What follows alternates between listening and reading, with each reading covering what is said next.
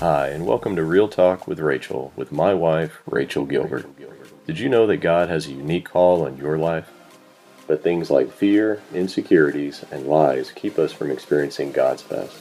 This podcast will consist of real talk about real life with real people. We pray that every episode brings you one step closer to your original design so you can confidently pursue your God given dreams. Hey, friends, welcome back to another episode of Real Talk with Rachel. I'm your host, Rachel Gilbert, and for the month of May, in honor of Mother's Day, I brought in a few special guests to chat about things all women moms in particular struggle with. So if you missed the last episode with Dr. Cassie Reed, make sure you go back and listen. It was so good and we've gotten some awesome feedback on it. Today's guest is Rebecca Hargraves, who's the author of Lies Moms Believe and How the Gospel Refutes Them. We jumped into just a few of those lies today, but if you want to win a copy of her book and the Bible study, be sure to listen all the way to the end for more information on how to enter. All right, let's go ahead and jump right into my conversation with Rebecca. Hey, Rebecca, how are you? Hey, I'm doing great. How are you? I am doing great. I'm really excited to get to have you on this podcast today. Oh, I'm so excited to be here. Thank you for the opportunity. Yeah. So let's just jump right in. And for people listening who may not know who you are or what you do, go ahead and tell us a little about yourself. Sure. Well, I'm Rebecca Hargraves, and my husband Owen and I live in Tennessee. I was born in Texas, but I'm now a Tennessean. and we have two little ones. Anna's three, James is one. And I write, um, I'm a blogger, I have a podcast. I speak here and there, not super often at the moment, but I have different moms groups and things like that. And yeah, and we also are kind of serving a longtime family friend of ours by nannying and homeschooling um, her daughter. And so we have, I feel like a mom of three during the week most of the time because of that. But it's a lot of fun. It adds to the busyness around here, but it's fun. Wow. So you homeschool your own kids and somebody else's, right? Yeah, so Anna is in like basically doing preschool work right now, being three. So it doesn't take up a lot of time, like doing her stuff. But Addie, the little one I nanny and homeschool, she's in third grade. So that's definitely more of a, a little bit of a workload there. yeah, for sure. So you were, I didn't know you were born in Texas. What part? Yeah, so I was born in Conroe, um, which is, for those who may not know, is about 40 miles or so north of Houston, and lived there for about 12 years. And then my family moved up here to the Chattanooga area, and I've been here now ever since. We go back to visit family in Texas from time to time. And then when my husband was in basic training in San Antonio, we got to go back there for that it's funny when we first moved up here to Tennessee, people would tell my parents, "Oh my goodness, you have such a strong Texas accent," and now we don't hear that anymore. So I don't know if we did and it's gone or what. yeah, yeah. yeah. Well, my husband and I are from well, we live in Texas. I am from Oklahoma, but I have lived in Texas for a long time now, I guess 11 years. And I feel oh. the same way. We never I never recognize our accent until we yeah. go somewhere else and they're like, whoa, you are from the South, aren't you? And I'm like, I guess so. you just don't pick up on it for yeah, yourself. exactly. And I, I, shocked myself last year for the first time. I said y'all, which oh. if you're a southerner, you y'all is just part of your vocabulary. But for some reason I resisted as long as I could and I have I finally caved. I have joined the y'all team. it's strong. I even find myself writing y'all, like in a just a um, not super important, just kind of laid back, you know, Instagram post or something. Yeah. Like I'll say y'all and I'm like, oh man, y'all can tell where I'm from. yes, exactly. okay, so you recently wrote a book on motherhood, lies that moms believe, right? That's right. Yeah. yeah. So we're going to get into that. But before we do, since you really just tackled, by the way, I got your book in the mail last week and I have been devouring it. It's so good. Aww. It's just an easy read, too, but I'm learning a lot. So before we dive into some of that the parts of the book that I want to chat about, I want to ask you since this is Real Talk with Rachel, what does real talk about motherhood mean to you?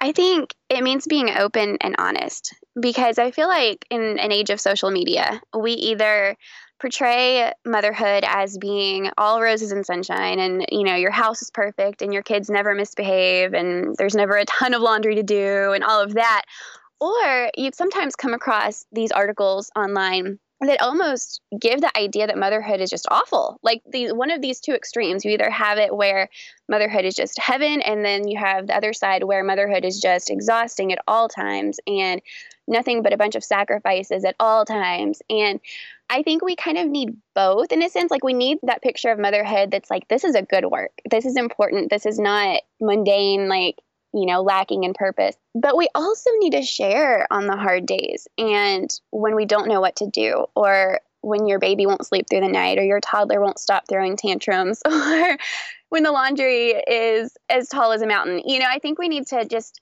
share everything with each other. We weren't made to walk alone um, this journey of motherhood, and we just need each other and that vulnerability that leads to that kind of intimacy and friendship, you know, only comes when we're willing to share the good, the bad, and the ugly with each other. And I think that that can be encouraging. You know, sometimes we don't want to share the struggles or the hard seasons because we're afraid of what someone will think of us or you know we want to appear like we have it all together and so we don't want to talk about certain things but i think when we kind of open up and we kind of go first and are real and open and honest about all of it that kind of gives other moms the invitation to be real also and to just share the same real talk like you said you know just what life looks like for them right now. Maybe you're in the trenches with a, a, lot of little ones, or maybe you're dealing with drama with your teenager, or whatever. You know, all of us kind of have those struggles and those days when we're like, I don't know if I can do this again another day. Yeah, one of my favorite things about your book, and you're touching on it right now, is that you actually talk about one of the tricks of the enemy is to get us to yo yo between extremes, which mm-hmm. I think is a really big deal in our society in many areas, not just motherhood, but I see this in lots of areas. And so, yeah. do you have any practical advice on us finding balance in between those extremes? You know, for me, this may seem like really just, I don't know, not super helpful in some ways, but I really like the word, honestly, helps me so much with that because it brings me back to what the truth actually is. Because, you know, one of the lies that we talk about in the book is the lie that we're supposed to find our identity in motherhood.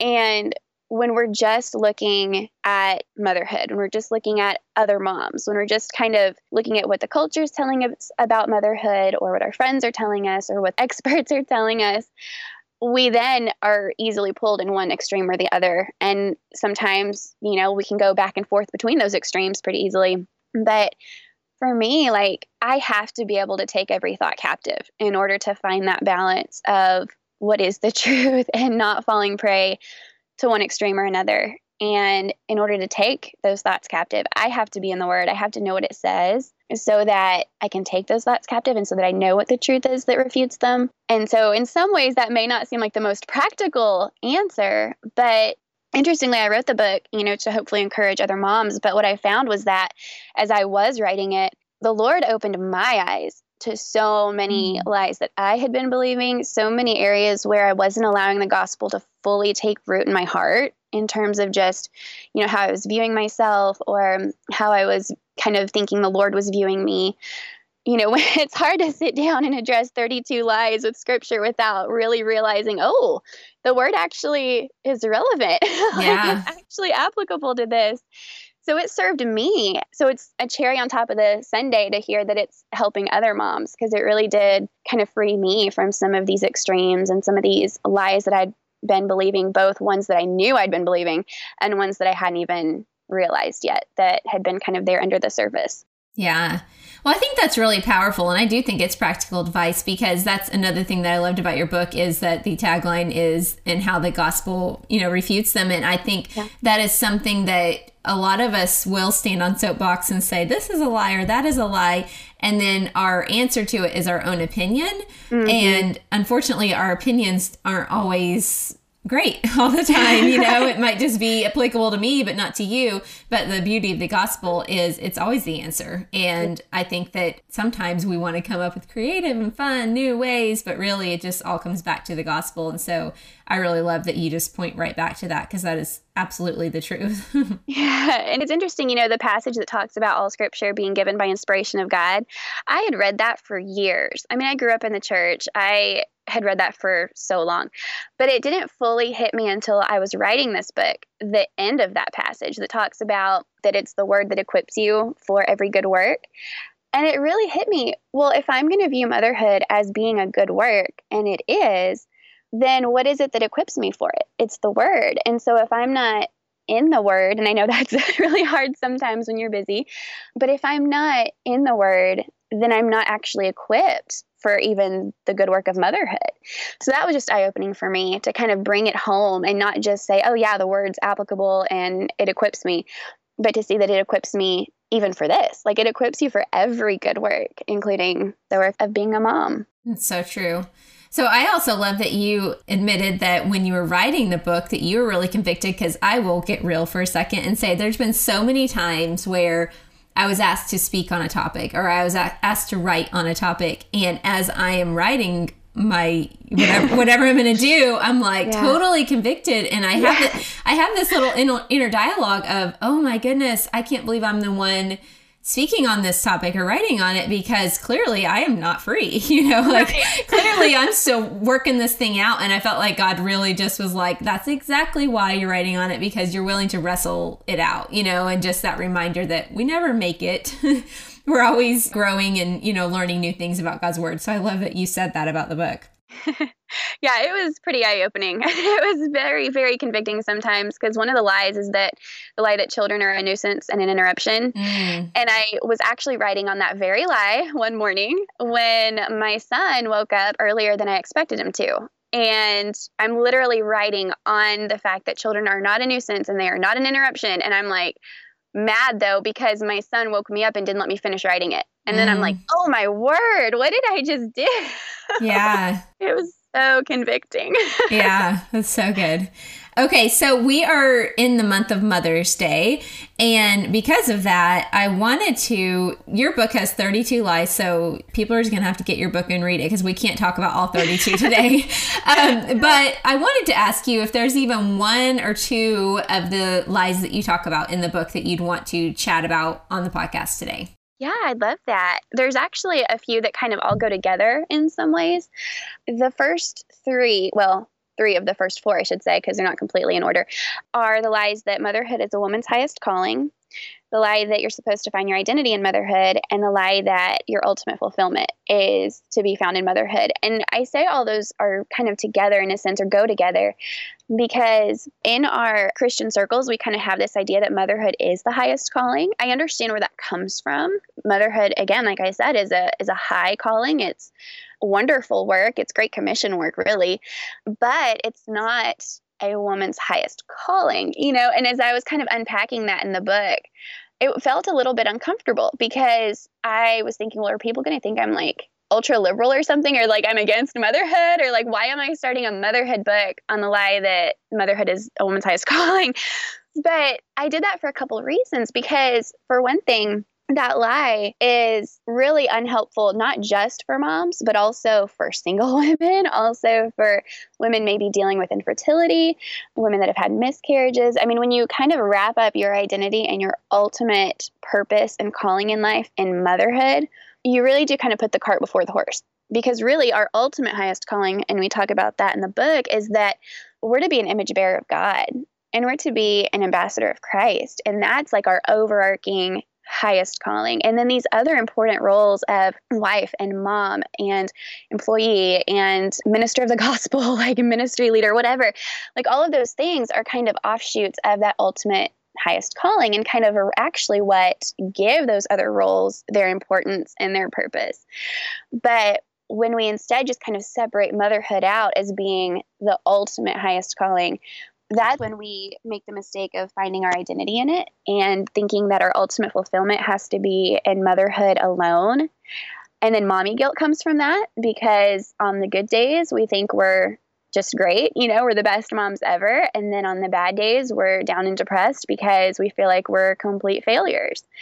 And this is where the gospel comes in. If we instead realize that our identity is in Christ and it's unshaking. It's you just you cannot shake it. It's it's the firm foundation of what Christ accomplished for you on the cross is where your identity is to be founded. And so it's not any longer in what you do, it's in what he did. It's not in who you are as a mom, what kind of mom you are on any given day. It's on who he is and what kind of savior he is yesterday, today, and forever. So I feel like those three all go together because they kind of each stem from each other and I think are very pervasive. Each one is really, but they're all kind of pervasive in this church culture, I think, you know, because you hear a lot of times in certain circles that motherhood's a woman's highest calling. And then it leads from there into kind of really putting the cart before the horse, like I said, and, you know, leads to mommy guilt if you're doing anything outside of motherhood, if you're working or if you're running a ministry or if you're podcasting or writing or whatever, you feel like if your ultimate highest calling is motherhood, then suddenly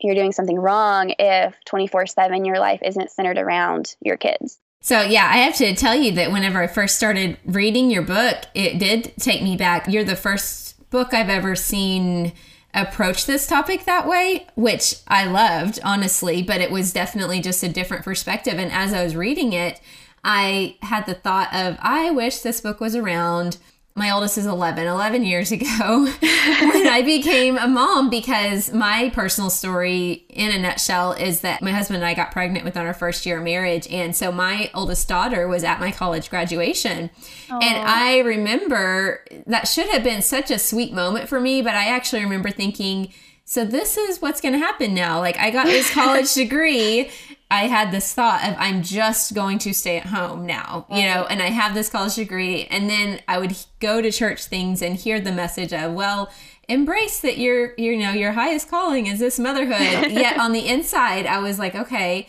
apparently this is my highest calling, but it sure doesn't feel like a glamorous call right now right. in this moment, you know? um, and so I'm sad to say I did spend the first couple of years of being a stay at home mom in a place of resentment with that. And uh, the Lord really had to work on my heart and just teach me. And, you know, I wrestled through that. And I am on the other side now, but my kids are much older. And so, if anybody's listening today and you're a brand new mom, please do yourself a favor and get a Rebecca's book because it, yeah, I, I, would have loved to have read this in that season. That's really encouraging because yeah. you know when you're writing, it's like, is anyone going to benefit from this? yeah, no, it definitely it just helps people bypass some of the ugly steps of working through it on their own. If someone yeah. can drop some drop some wisdom now rather than let's wrestle through this for ten years, you know. So. Yeah, hopefully save you some of that pain and heartache of trying. Yeah, exactly. All, all of that out when you've got these voices coming at you. yeah, yeah. So, which would you say of these lies in your book that you have personally struggled with the most? I would say probably the lie that mommy guilt is just something that I have to live with. I think that is something I'm a people pleaser and I hate to let people down. Like one of my things is I didn't realize until I became a mom just how impatient and angry I could be. And so when motherhood came along and my impatience came out and my selfishness came out and my mommy anger came out i mean it just it was like whoa yikes didn't know that was there. So with that a lot of times came this mommy guilt. And when our second was born, our son, he was the complete opposite from our daughter, who she liked to sleep through the night from practically the beginning. I mean, everything with sleep was so easy with her with James, he, in the very beginning, would not sleep longer than 45 minutes unless he was being held. And so that created some issues. And then he didn't actually sleep through the night until he was about 13 months. And so going from the first baby to the second just rocked my world. And, you know, I am not my best person when I'm sleep deprived and when I'm up from 2 to 4 a.m. with a baby who just will not go to sleep and isn't going to have it. And so I would have this anger come out. And that's where one of the other lies came from the lie that my children would be better off with a different mom. Because I remember one night being up with James, just livid that he was making me stay awake and you know as if he was like intentionally stealing my sleep from me. So i dealt with that anger and then of course the guilt came of like what is wrong with you? He's an innocent little baby and here you are so angry with him. That's really where as i was writing the book i got to see more and more of the power of the gospel. Because truly i believe without a shadow of a doubt that in the life of the christian there is no room for guilt It, it's just not appropriate for a Christian. Not that you're not going to feel it sometimes, not that, you know, there doesn't need to be like a godly sorrow over sin or a repentance or anything like that. Like that's important. But this idea that we need to be walking in guilt and shame and self condemnation is not biblical. And what was so helpful to me as I was writing the book and then especially the Bible study was reading Romans 7 and 8 because at the end of Romans 7 Paul talks about you know basically he's a mess like he's like I am not doing the things I know I should be doing and I'm doing those things that I know I should not be doing.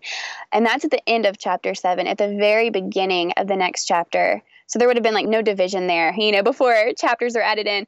Romans 8 1 then says, But there is therefore now no condemnation for those who are in Christ. And repeatedly throughout Romans, we see that Christ chose to die for us while we were still sinners, while we were still making a mess of things and completely living contrary to his standard and constantly just sinning and, and carrying on.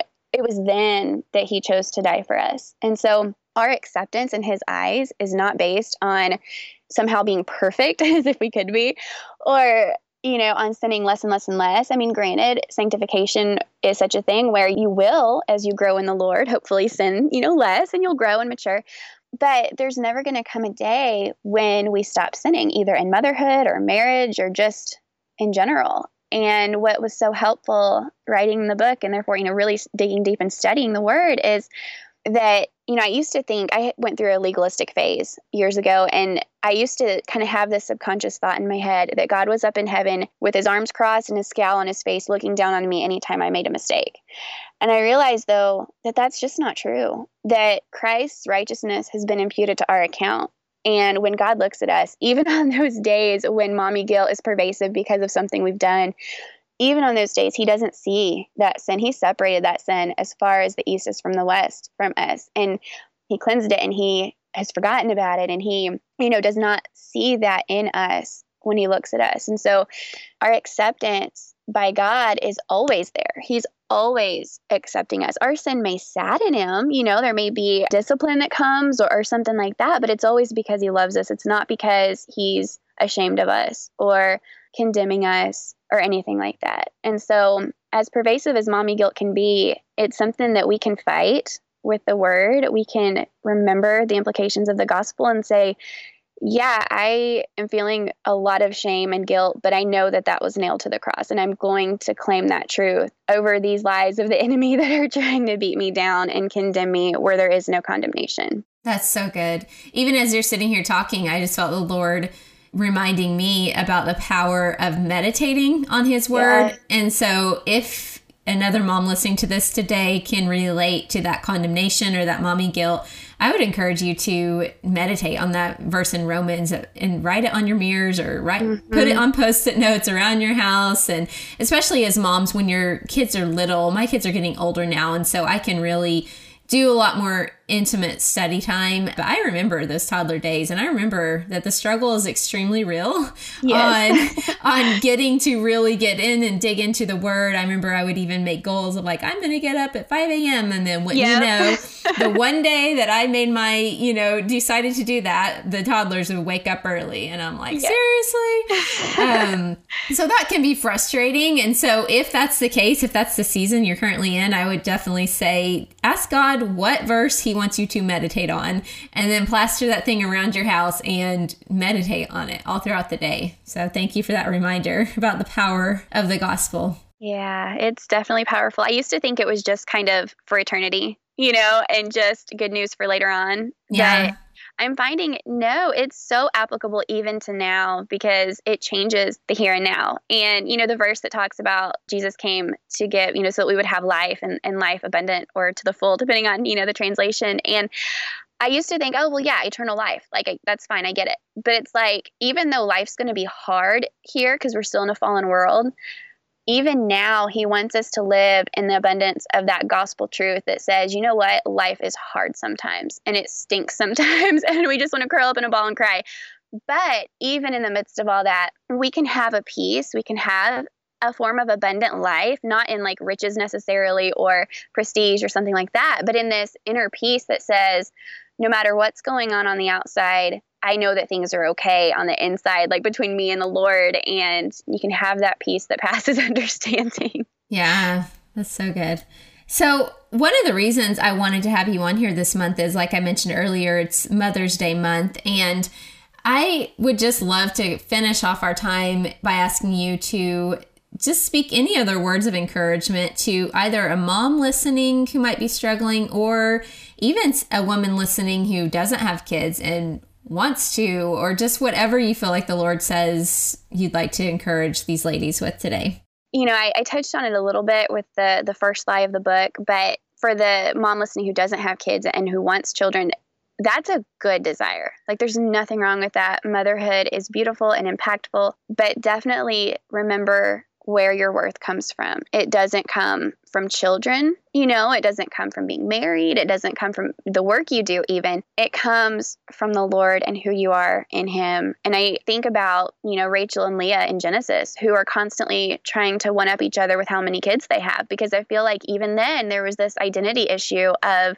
thinking that your worth and your whole purpose is tied up in motherhood to where if you're not a mom then you're less than or you're not as productive for the kingdom and that's just not true. I mean there's so many different ways that you can advance the kingdom. And if you're someone who's dealing with guilt whether you're a mom or not one passage that i just love to return to again and again is psalm 103 um, there's three verses in a row that especially impact me and i believe it's 12 through 14 but i could be a little bit wrong on that. But it just talks about how the Lord sees our frame. He knows we're but dust. And that's also where it talks about He separated our sin from us as far as the east is from the west. But when He talks about, you know, He knows that we are but dust, to me that says, you know, when you fall again, you sin again, even in the same way you sinned yesterday and you thought you had gotten past that, the Lord's not surprised by it and he's very compassionate and he's very tender towards us. He knows that we're going to struggle. There's a sense in which, yeah, he wants us to be more and more like him, of course, and he wants to work in us and sanctify us, absolutely. But he's also balancing that with just this loving heart of a father who sees us and knows that we're going to struggle and is never caught by surprise. You know, he I just read Jamie Ivey's book, If You Only Knew, and she talked in there about this concept of sin shock, where, you know, when we hear about someone in the church that has fallen in some way, we're like, oh my goodness, I can't believe they sinned in that way. I would never do that. But really, our sin doesn't surprise the Lord like it might sometimes surprise each other, mm. you know? And so just to remember that, I think gives us so much freedom and peace just knowing, okay, this didn't even take him by surprise. Not only should I not be walking around in constant guilt and shame as if the atonement that Christ offered wasn't enough or something, but even when we first sin, like he's not surprised by it and he loves us anyway. And he's never going to stop loving us. And so that really helps, you know, on both the good days and the bad days. Yeah. Wow, that's so good. This is one of the podcasts whenever there's this much truth in it. I'm like, I'm personally going to be re listening to this one oh, so several times. So thank you for just speaking truth. I really, really appreciate that you couple grace with truth. It's just very freeing and I appreciate it. Well, I just appreciate the opportunity. You're so sweet to allow me to share. Yeah. So thank you. So I know a lot of people are going to want to try to connect with you after listening to you on here today. Can you tell us a little bit about where we can find you online? Yeah, sure. So my blog is hargraveshomeandhearth.com. I know it's really long, and one of these days I may change it, but right now that's the website. Um, and there are other links on there to where you can find the book and the podcast and all of that. Um, but when it comes to like social media, Instagram is my absolute favorite. So on there, I am at Rebecca Hargraves. Um, so you can kind of maybe just head there and, and I'm always sharing links on there too. So that might be the easiest. yeah. Okay. And I will definitely, if you guys are listening and driving or something, don't worry about writing those things down. I will always have that information in the show notes. I just like to, you to be able to hear it from her directly also. So we actually get to give away one of your books and Bible studies, correct? Yes. I'm yeah. about that. Yeah. So you guys definitely want to head over, look at the show notes, go over to Instagram. I'm just at Rachel J. Gilbert. I always post on there and on my blog how you can enter to win those books. So, Rebecca, thank you again for taking time out of your very busy day to to be on here. I know that I just know everybody's going to be blessed by this. It's very encouraging and very uh, timely word in due season. So, thank you so much. I'm so glad. Thank you. I really appreciate it. Yeah, and um, we'll chat with you later. Didn't you just love Rebecca? If you want to enter for a chance to win her book and Bible study, go ahead and head over to my blog, which is just rachelgilbert.com, and enter on today's episode post. Or that information will also be in the show notes if that is easier for you. All right, friends, that's it for today. I will see you next time here on Real Talk with Rachel.